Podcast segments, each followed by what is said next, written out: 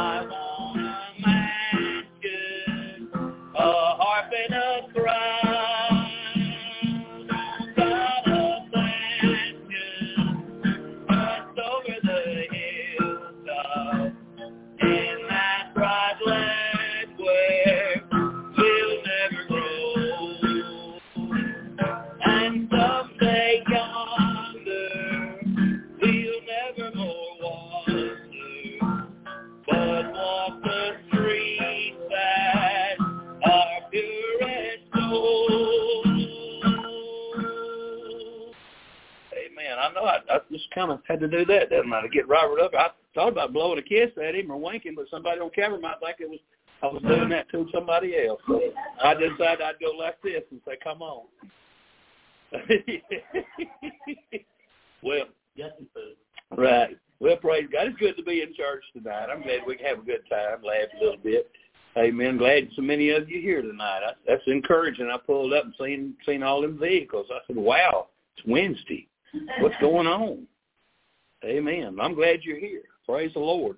Amen. Do we have prayer requests tonight? I, know Scott right off the bat. I'm going to pray for Scott right off the bat. Uh, he's got some encourage, at least some encouraging uh, word on his on his phone appointment yesterday that he's going in to see the nurse practitioner. He said about his possible surgery on his neck. So just be praying about that. Just praying God works and God God does some things there. I don't know I don't know what the answers are, but God knows and we're just gonna keep praying and trusting him. Yes, others tonight. I have two things. My Megan I had to go see a doctor today and for the because they wanted to discontinue her payment through uh I don't it's not workers comp it's uh social security type thing, but it's uh anyway, doesn't matter. But anyway, this lawyer that she saw today actually had a problem after he took the shot. He had heart Hmm. trouble. Really? And so he was very encouraged because he said, we will fight for you. All right. And so she had a really good day she was so, getting so depressed. Mhm. So I want to thank the Lord for that. Yes, amen.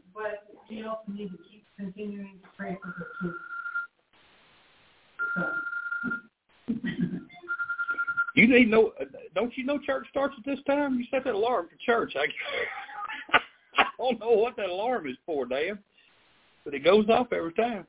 There you are. Okay. All right. All right. Praise the Lord. Somebody else tonight, Miss Charlotte? I know my knee has four teaspoons, Oh, yes, ma'am. and I got unspoken. All right. All right. Anybody else? We remember Richard in prayer. You too. Hey, that's right.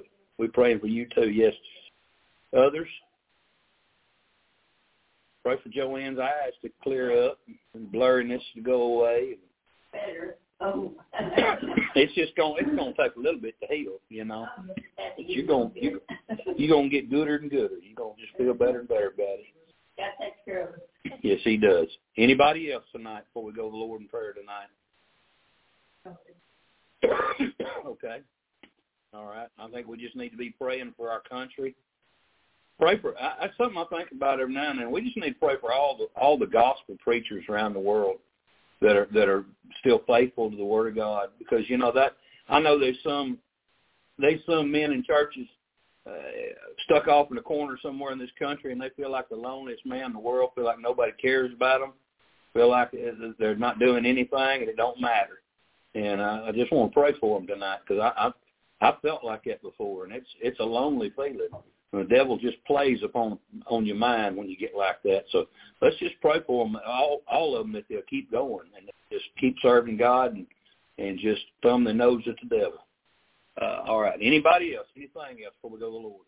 Yes, Miss Charlotte. Praise Israel. Yes, pray for Israel too. That's right. All right. Well, let's go to the Lord in prayer and ask God to meet with us tonight. Robert, lead us in prayer. Well, President, I hadn't thought of my stand of prayer, but I started was just so the prayer, the prayer for all song that there, Lord.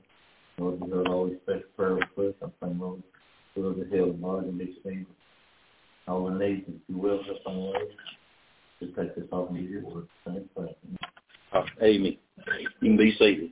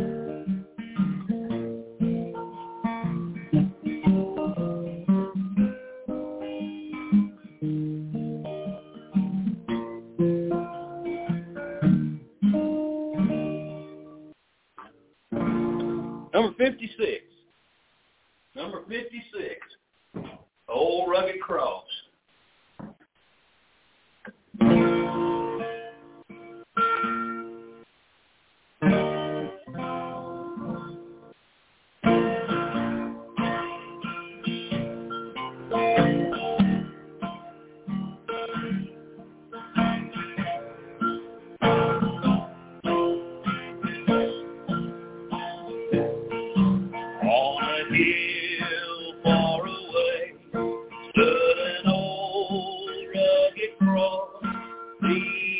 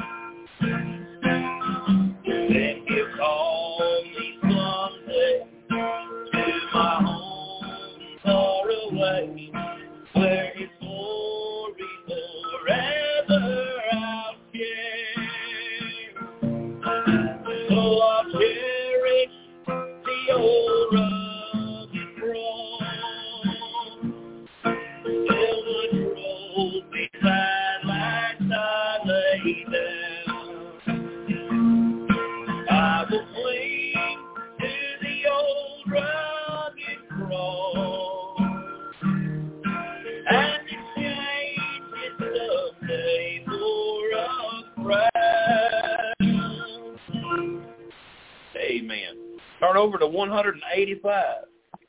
185. Rock of Ages, Cleft for me. Amen. And I know in the book it's 3-4 time, which is Rock of Ages, Cleft for me. But we're going to do it 6-8, which is Rock of Ages, Cleft for me. All right, ready?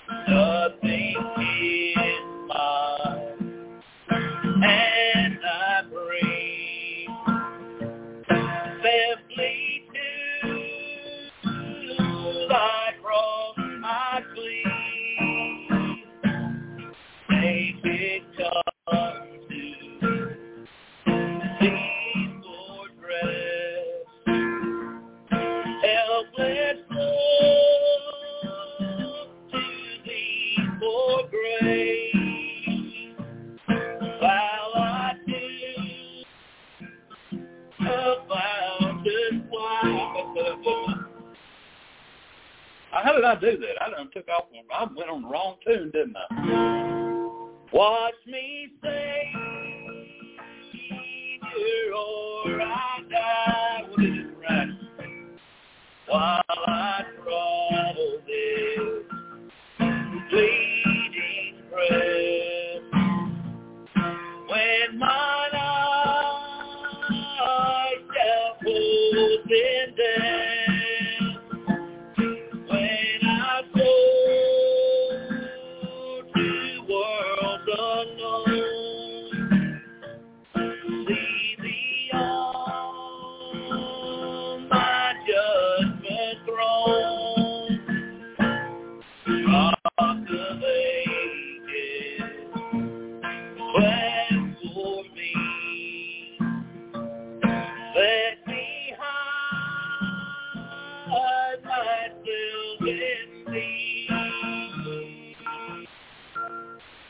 gonna blame it on them monkeying with the words. They got me tangled up. But anyway, we're good. Praise the Lord. Four hundred and twenty-three. Four twenty-three. No one ever cared for me like Jesus.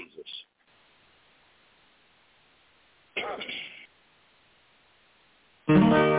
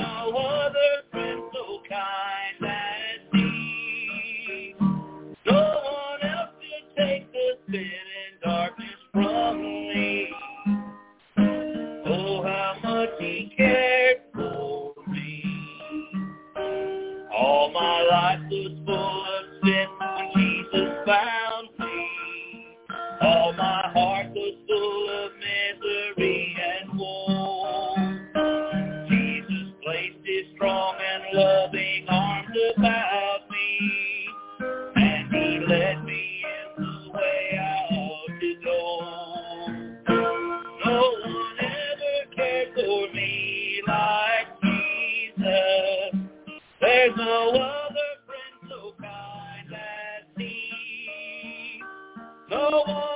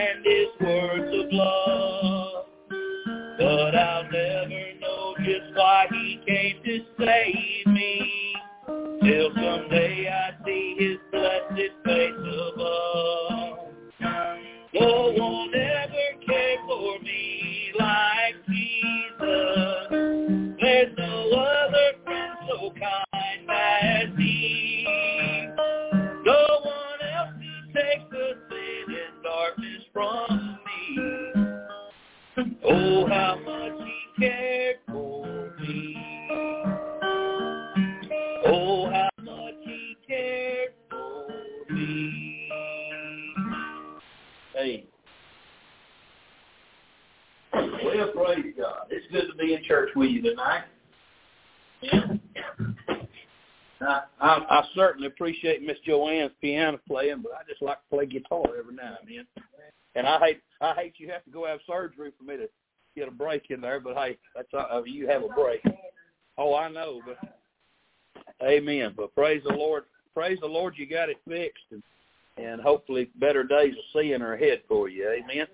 Take your Bible with me tonight. We're going to look at Psalm 23.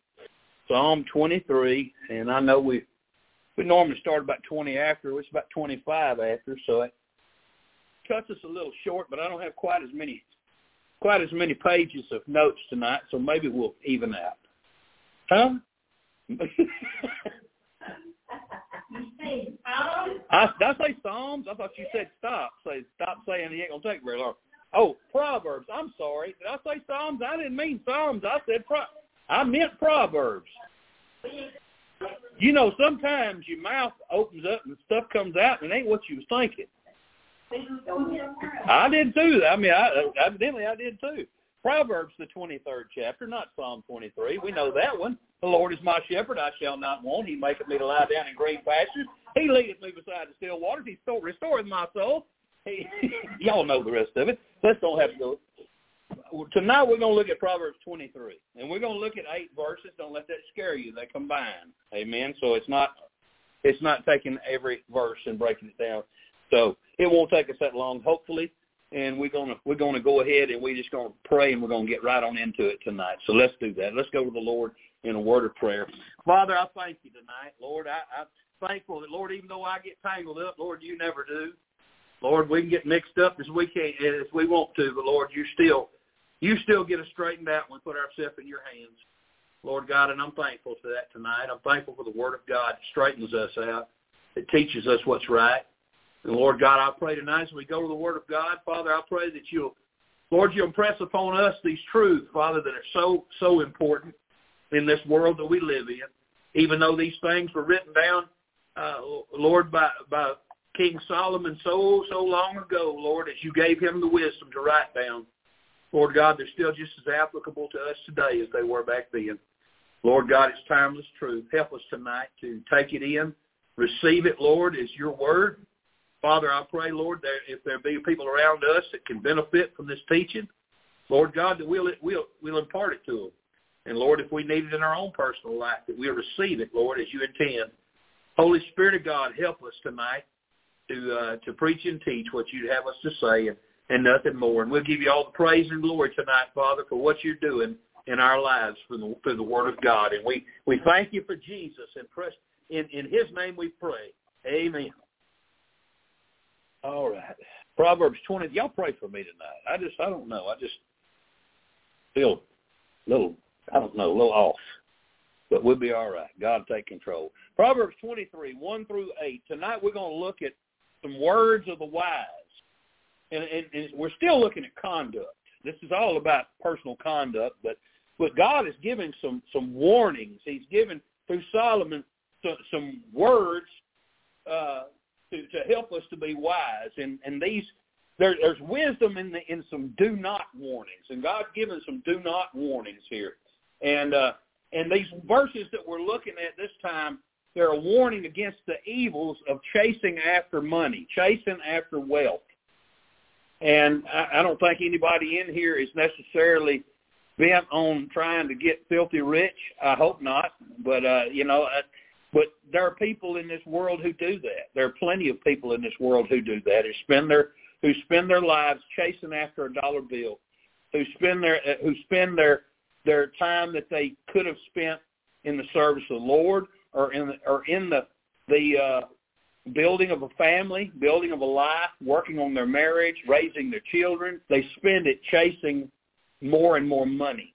And that's really what the idea behind this is tonight, is God's warning against that. And uh, it's not a browbeating to those who are just trying to make ends meet, that are struggling, just uh, paycheck to paycheck and having a hard time making it. I'm not here to beat up on anybody who's in that shape. This is about keeping up with the Joneses, trying to compete for a for a, a level of prestige and what other people think about you. And I, I mean, there there are subdivisions in Paris, Texas, and I'm not gonna call their names, but there's there's some over there, and uh, and we used to go out and knock doors, and we'd go to the poorest neighborhoods because that's that's where the people were who knew they needed Jesus. But we, you know, I had some people in the church say, "Well, why don't we ever go out to the to the to the hills and and uh, Oak Creek and all those places?" And I said, "Well, let's just gather up and go, and I'll show you."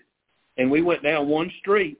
We knocked on we knocked on I don't know. Well, we knocked on three or four doors, and we were told pretty quickly we did, we didn't belong there. We weren't needed there. Everybody there was fine, had everything they needed, and we could just scoot on over to the poor side of town because they had everything.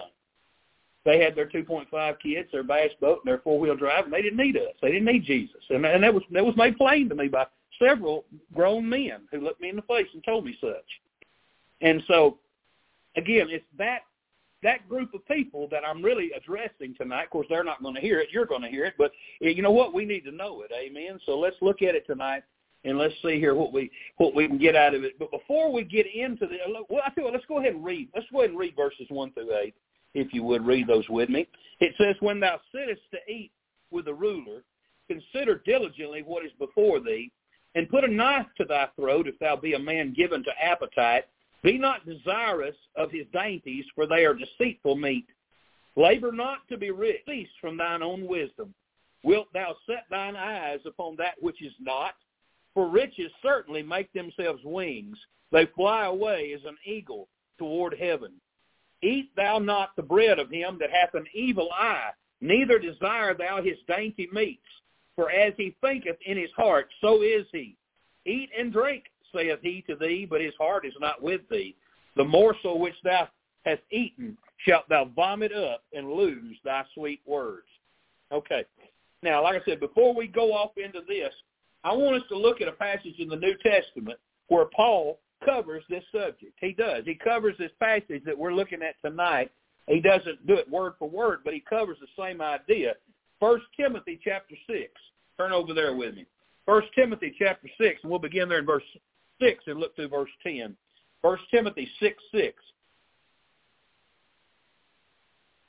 1 Timothy 6, 6.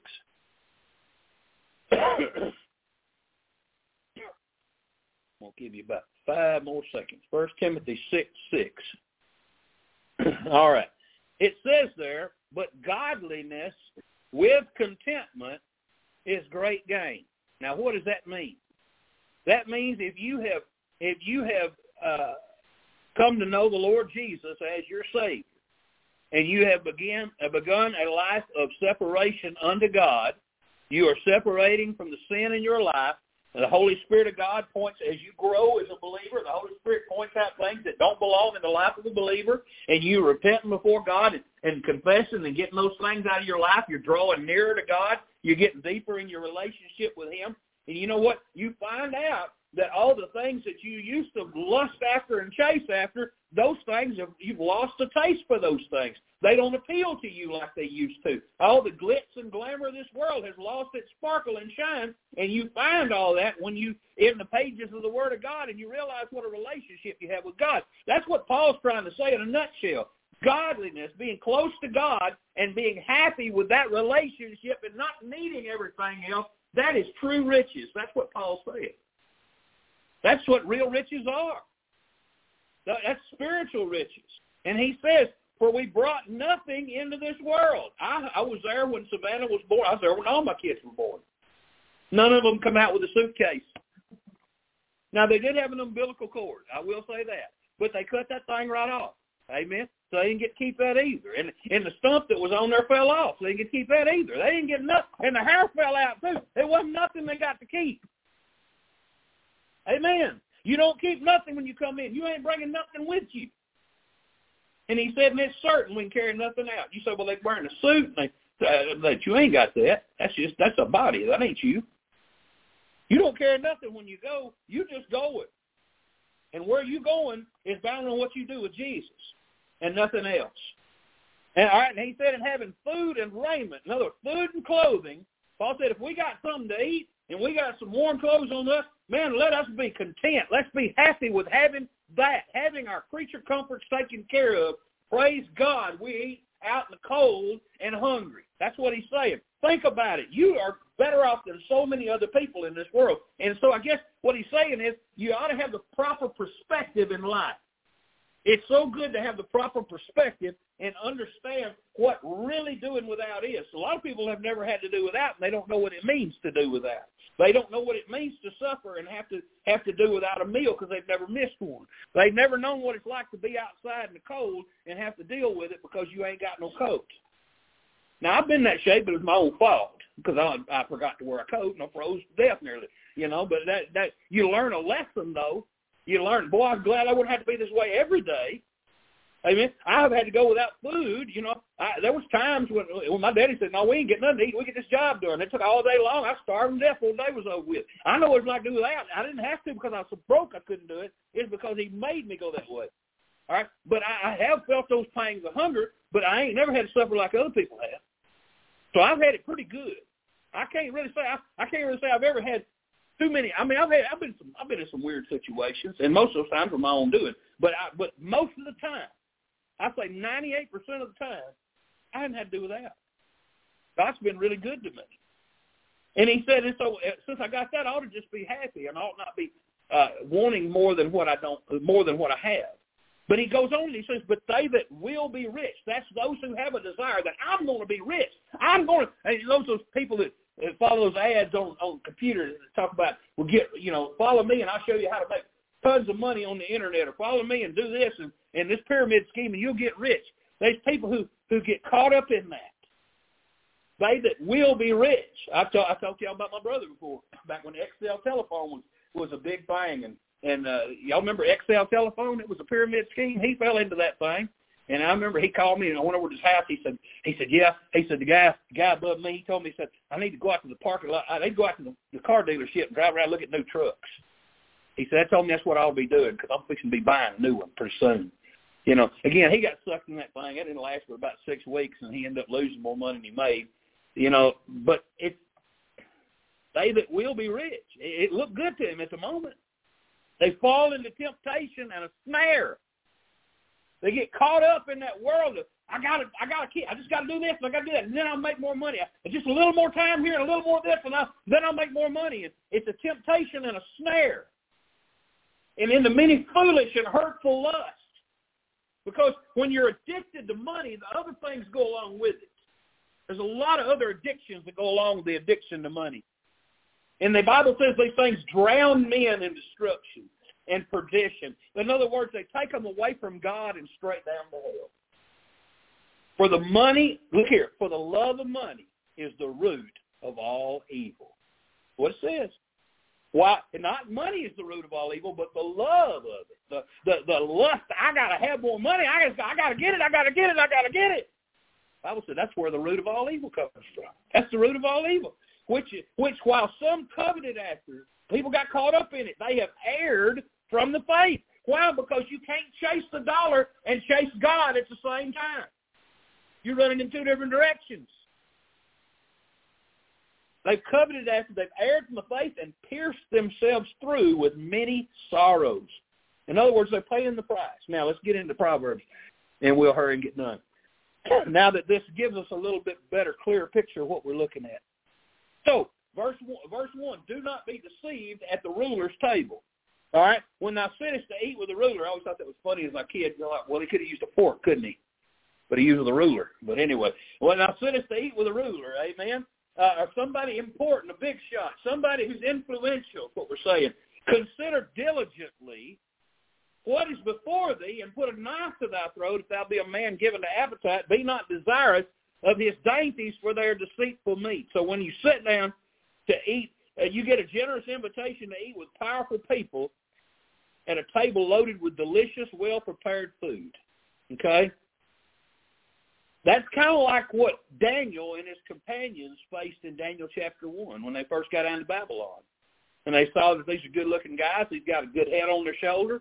And so the king brought them in, and and and he, he wanted to feed them of the finest foods there was in the land. But the Bible said there in Daniel 1, 8 through 15, but Daniel purposed in his heart that he would not defile himself with a portion of the king's meat, nor with the wine which he drank. Therefore he requested the prince of the eunuchs that he might not defile himself. He said, I don't want to go down there. I don't want to eat. I don't want to eat caviar. I don't want to eat lobster. I don't want to eat things there is to eat in the land. I don't want all that stuff and get a taste for that and then depend on it.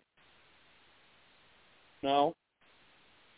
He said he said to the prince of the eunuchs, he said, I fear my lord the king. No, I missed the verse there. And now God had brought Daniel into favor and tender love with the prince of the eunuchs. So this guy thought a lot of him. And the prince of the eunuchs said unto Daniel, I fear my lord the king, who hath appointed your meat and drink. For why should he see your faces worse, lacking than the children that are of your sort? Then shall you make me endanger my head to the king. In other words, if you're going to go eat that good food, you're going to dry up and you won't look worth nothing, and he's going to get mad at me and take my head off. That's what he was saying. And Daniel said, Daniel said to Melzar, which is the prince of the eunuchs, that said Daniel, Hananiah, Mishael, and Azariah, that's Shadrach, Meshach, and Abednego, prove thy servants, I beseech thee, ten days. Let us do it for ten days. And give us pulse, that's vegetables. Give us just vegetables to eat and water to drink. We'll eat carrots and broccoli and drink water for a week or whatever. And, and just do that. He said, then let our countenances be looked upon before thee, and the countenance of the children that eat the portion of the king's meat, and as thou seest, deal with thy servants, whichever one of us doing better. So he consented to do them in this manner and proved them ten days, and at the end of the ten days, their countenances approved fairer and fatter in flesh than all the children which did eat the portion of the king's meat. Okay? So, wanted favors that's why this meal was set up. The rich don't give away favors for free. There's always a price tag. They want something in return. And it's generally a whole lot more than what they've invested. Okay? They're trying to buy you. I could say something about political thing, but I'm not going to do that right now. But anyway, so let me give you an example of, of a situation like this in modern day. You, you, you take, for example, a, a young singer who's got a wonderful voice, and they're just just an innocent kid from a small town, and somebody from a record label hears their voice, and they contact them. They bring them in. They, they take them into Los Angeles, and they say, "Man, we want to get you under contract." So they take them down to a fine restaurant. They surround them with beautiful people. They surround them with luxury and anything they want, and promise them more than they could ever imagine and they throw that contract in front of them. They say, just sign here, and you'll have everything that you want.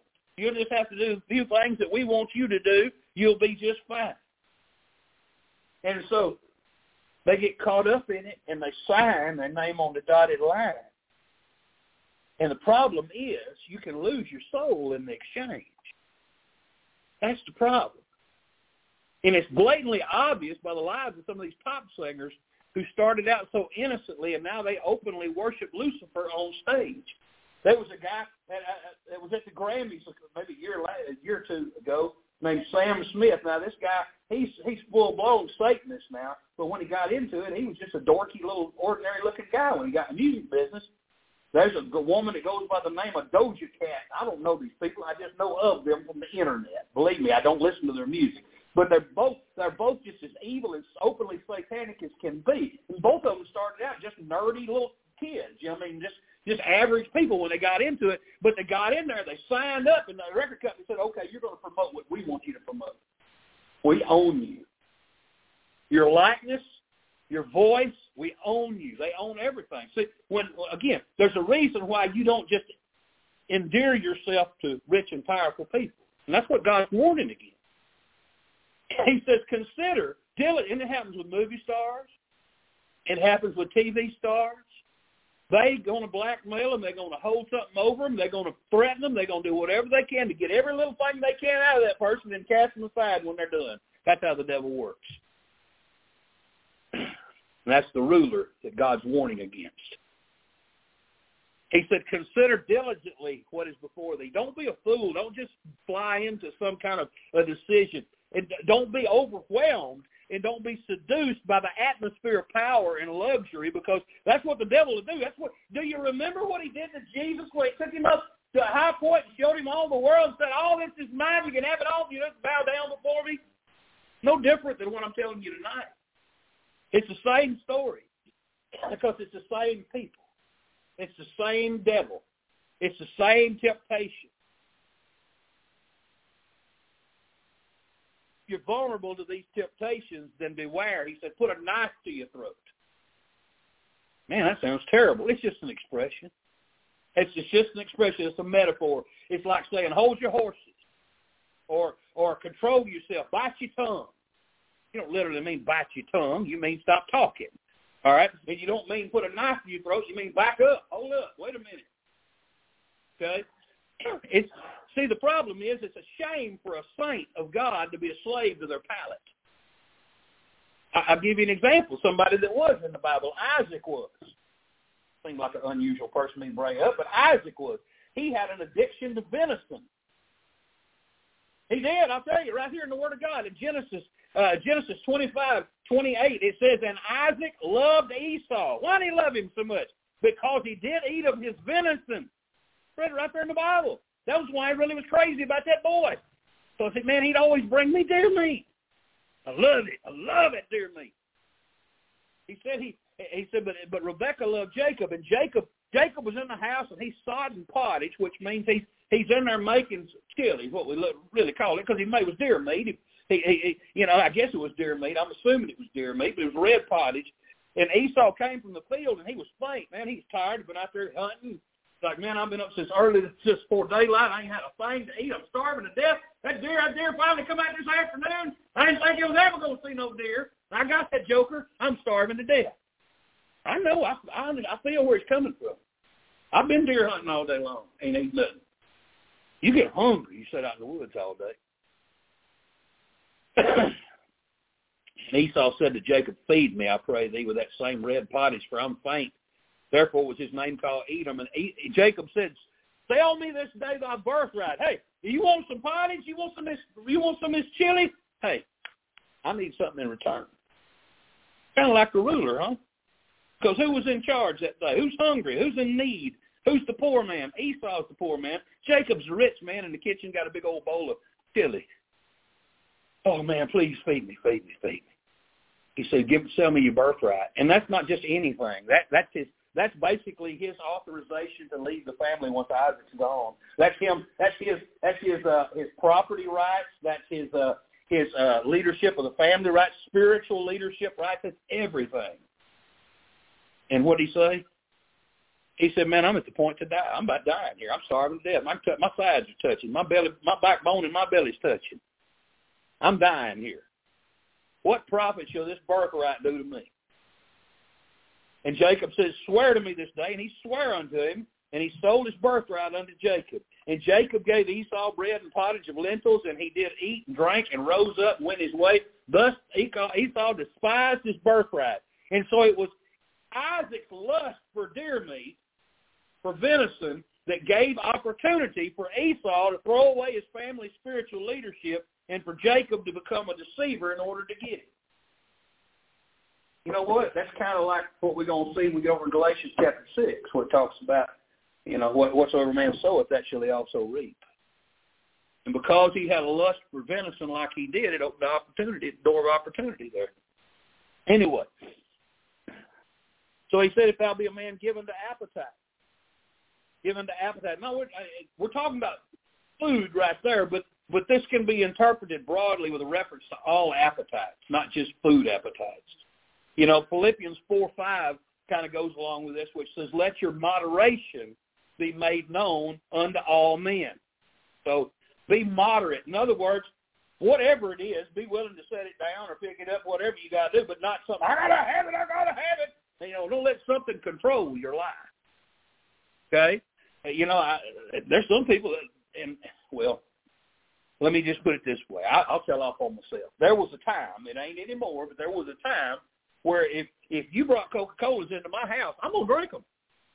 I was addicted to Coca-Cola. I loved Coca-Cola. I drank them like water. I, I mean, I would. When I was a kid, when I was a teenager, you couldn't keep Cokes in the house. I'd sit up all night and drink the whole 12-pack. I mean, I just hooked on Cokes. But I'm praise God, I, I don't, I, ain't, I don't feel that way about them anymore. Hallelujah. It's probably a good thing my kidney's to fall out if I didn't quit. But, you know, I conquered that one, praise God. But, you know, I feel the very same way about ice cream and powdered sugar donuts. Don't bring them into the house because I'm going to eat them. I got two bags of powdered sugar donuts my wife brought home the other day from the grocery store. I said, why are you trying to fatten me up? Because you obviously are. You know I got a weakness for that, and you brought it in the house, two bags. She didn't, she didn't say nothing, but anyway. Uh, but I don't need to keep stuff like that in the house if I can't control myself. And, you know, again, God's warning us about things that we can't control. But the idea here is, is about lust for more and more money. So, again, that's what the, the, the, the passage tonight is really talking about. And, and Ezekiel, I'm sorry, Ezekiel, Ecclesiastes chapter 5, verse 10, Solomon said there, he said, he that loveth silver shall not be satisfied with silver. The more money you get, the more money you want. You can't just have a little bit of it and say, well, I got a plenty. No, I, I better get some more because I'm, I'm going to spend this. So he that becomes, he that loveth, still, it's not, I, you know, I know that money's necessary. And you know that money's necessary. And it's one thing to say, man, I'm glad I got enough money to bank pay my bills and buy groceries. That's good. But you know what? I don't need to go back and look at my money, my bank account four, 14 times a day just so I can, ooh, I got that much money in the bank. Ooh, I got that much money in the bank. Hey, listen, that's loving it. That's like hanging a picture of my loved one on the wall so I can look at it every now and then remember how much I love them. I don't need to check on my bank account. It's I don't need to be obsessed with my money. And that's what he's saying. He that loveth silver shall not be satisfied with silver, nor he that loveth abundance with increase. The more he gets, the more he wants. He said this is also vanity, which means it's emptiness.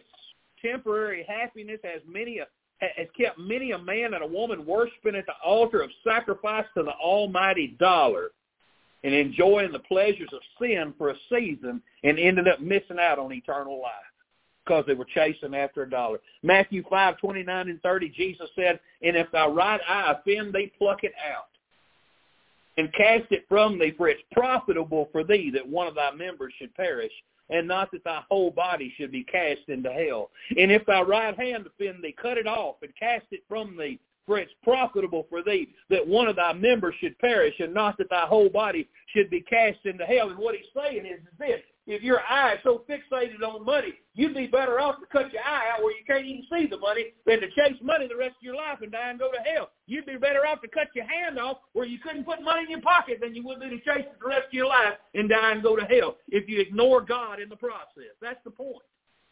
Because whatever it is, it says offend thee. When it says offend thee, it means keep you from God. So he's warning about these. So for their deceitful meat. The ruler's table may be your ruin. So you may get so seduced by the atmosphere of power and luxury that you surrender what should not be surrendered. You promise what should not be promised. And by doing this, you worship and serve that which, should not be worshipped and served. So the warning is not to indulge in this impressive feast. The ruler wants something from you, and he's watching you, and he's trying to learn you, and he's trying to take something from you. And he says, don't make an idol of wealth. Secondly, verses 4 and 5. Don't make an idol out of wealth. Labor not to be rich. Cease from thine own wisdom. Wilt thou set thine eyes upon that which is not? For riches certainly make themselves wings. They fly away as an eagle toward heaven. And I, it says, labor not to be rich. It sounds like a contradiction because there's been plenty of times that the book of Proverbs has rebuked and mocked the lazy man. Okay? Because he didn't do nothing. He to do nothing. He's going to lay around and put his hand, won't even lift his hand to his mouth. He's so lazy.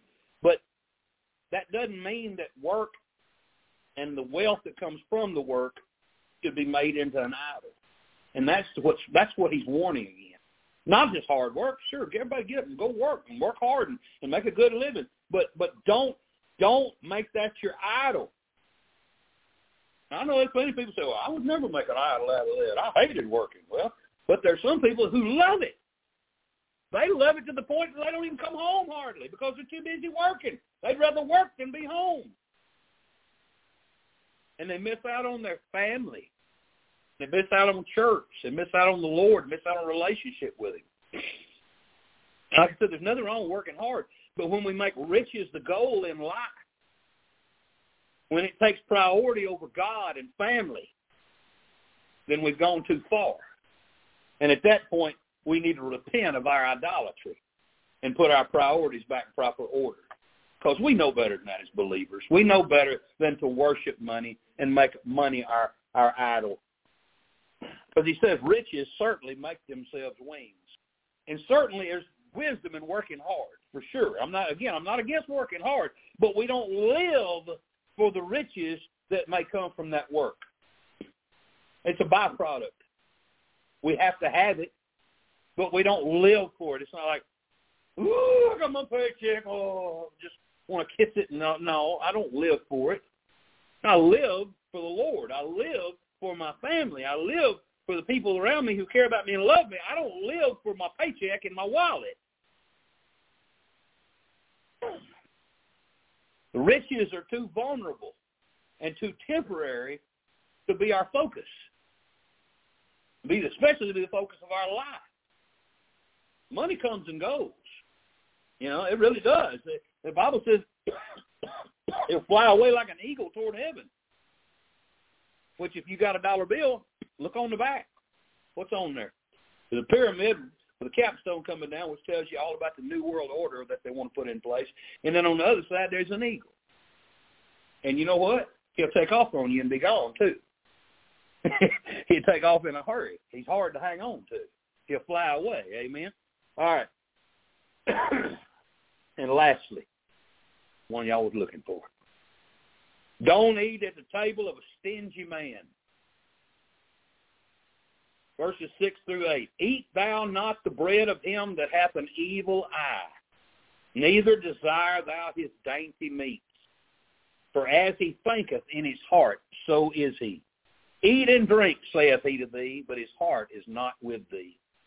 The morsel which thou hast eaten shalt thou vomit up and lose thy sweet words. So eat not the, ta- the, not the bread of him that hath an evil eye. The ruler's table was a dangerous place to be because he could take advantage of you, but so is the table of a miser. That's what we're talking about. The one that has an evil or a stingy eye. The miser, that's who we're talking about. This man with the evil eye. He's envious. He's a covetous man. He wants things. He's hungry to get. He's lusting after money. That's his focus and his goal. That's his. That's his goal in life is is to get all the money he can get. And and that man, he may have you at his table, but he secretly resents you because he gave you meat to eat. You're eating his meat. So he's sitting there. He may have invited you, but while you're eating his food, he's he's mad at you because you're eating his food, costing him money. That's the, that's the man we're talking about. You say people like that exist? Yeah, they do. They resent you because you're eating their food. They invited you to supper. Why? Because his focus in life is not you and your friendship. It's getting rich. And that focus consumes him. Proverbs 28, verse 22 says, He that hasteth to be rich hath an evil eye. There it is. It's right there in the Bible. So the person who's in a hurry to be rich, he's got to take advantage of people to get there. There's no other way. You don't make it that way unless you step on other people. And that's what that's why he feels the way he does about the guy he invited to supper. He just to take advantage of him and he hates the fact that he's got to feed him in the process describe the attitude of this man in the parable of the workers in the vineyard. I don't know if y'all remember this story, but I'll, I'll refresh your memory. He tells us the parable about a man that had a vineyard. He went out to find workers to work in his vineyard. He found some early in the day, found some mid-morning, he found some at noon, found some mid-afternoon, found some at the 11th hour, right before, an hour before quitting time. And they all worked, and when pay time came, uh, it says in verse 8, when the evening was, even was come, the Lord of the vineyard said unto his steward, call the laborers and give them their hire. And he hired them all for a penny. Said, well, that wasn't much. Well, it was a long time ago. I guess penny was worth more. That was, a, by the way, a penny was a day's wage back then, just so you understand.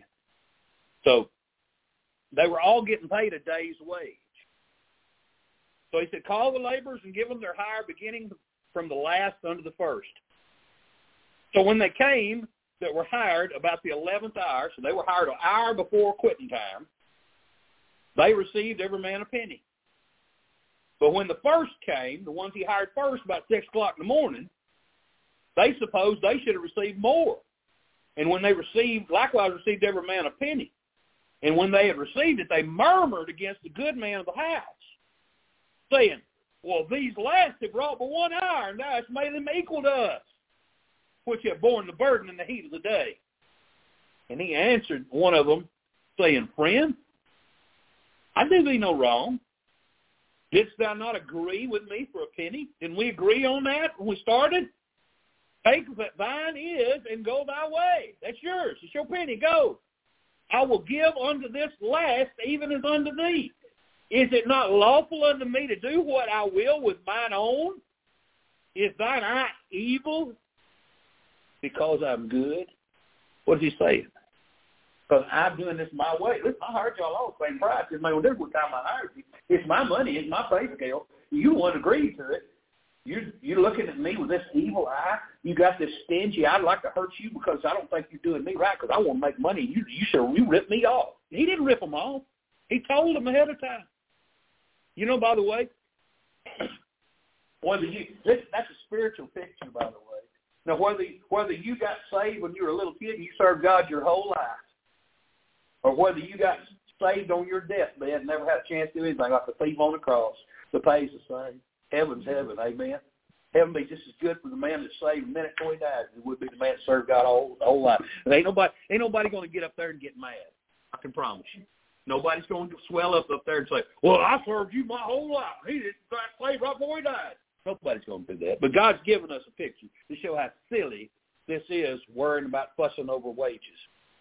But the resentment, resentment there was because of greed. That was all it was. He was greedy. They were greedy. They said, "Hey, hey, we don't like the way you do things. We don't like the way you pay people." but back to our stingy man. He said, "Eat and drink." Sit down. Hey, man, get you a plate. Get you a big glass. Sit down here with me. He says that to his guests. But that ain't what he's feeling like in his heart. The Bible says his heart's not with you. He don't really want you to enjoy yourself at his table because he wants the food for himself. Offend him if you're foolish enough to believe what he says. Because, again, he don't want you to enjoy yourself. You say, oh, hey, give me another helping. Boy, he get mad as the devil at you. He ain't to enjoy that. The miser's a miserable person, and he wishes you'd choke on your food.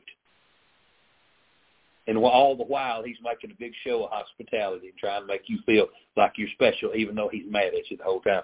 And again, this this is a total contrast to the invitation of the gospel. The gospel table is ready. All the invitations have been sent out. And the only qualification we need is to be hungry and accept the invitation and eat of what God has given us to eat. And what we find is the more that we eat, the hungrier we get. Amen. Every, with every bite, a mouthful of what God has given us, it just increases our appetite all the more. But with this man, he says, the morsel which thou hast eaten shalt thou vomit up. The table of the miser is such an unpleasant experience that the food that you enjoyed will come back to haunt you. The pleasant words that was talked about at his table seem wasted in the end. I think about old Dr. John R. Rice. He had a pamphlet with this title. It said, All Satan's apples have worms. Amen. And the miser's table that way. You'll never enjoy eating with that fella. and you know, the proverbs that we're looking at tonight, these things contradict so hard the common notion that proverbs regards the rich and, and righteous man as favored by God. There's a lot of people in this world who think that. They think, man, somebody got a lot of money, a lot of power. Well, they, God's really blessed them. Well, that ain't necessarily so. You know, that, that that's false doctrine. God never said that. You know, people like Joel Osteen and Kenneth Copeland and Paula White and T.D. Jakes and Jesse Duplantis and Benny Hinn and Creflo Dollar and Joyce Myers, they all preach that false message that you know if if you you know God God will make you rich if you follow Him. It's not the Bible. To the contrary, the wealthy people are often viewed as suspicious, and and and their company's not always valued. Can't trust them. Why? Because again, they chase them after something besides God. So to, to take this all the way back to where we started, Paul tells us where the true riches lie. But godliness with contentment is great gain. Godliness with contentment is great gain. He said, but they that be rich will fall into temptation and a snare. For the love of money is the root of all evil. While some coveted after, they have erred from the faith and pierced themselves through with many sorrows. The best thing we can do in life, yes, work hard, make a living, take care of your family, take care of others. If God gives you an abundance, invest it back into his work. Don't save it up and try to make a fortune for yourself. Invest in true riches that will follow you on beyond this world. There's plenty of places where there are people trying to serve God, and we need to be we need to be accomplish those goals. All right, let's stand together. Praise the Lord. Glad you come to church tonight. All right. Any announcements? Anything I need to remember? Nothing? Okay. Well, praise God and shame on the devil. Amen. Let's get out of here and serve the Lord. There ain't a mark on tomorrow's slate. Let's just get out here and start out and, set, and serve the Lord tomorrow and try to do his will. All right, let's go to the Lord in prayer. Be dismissed. Byron, dismiss us in prayer.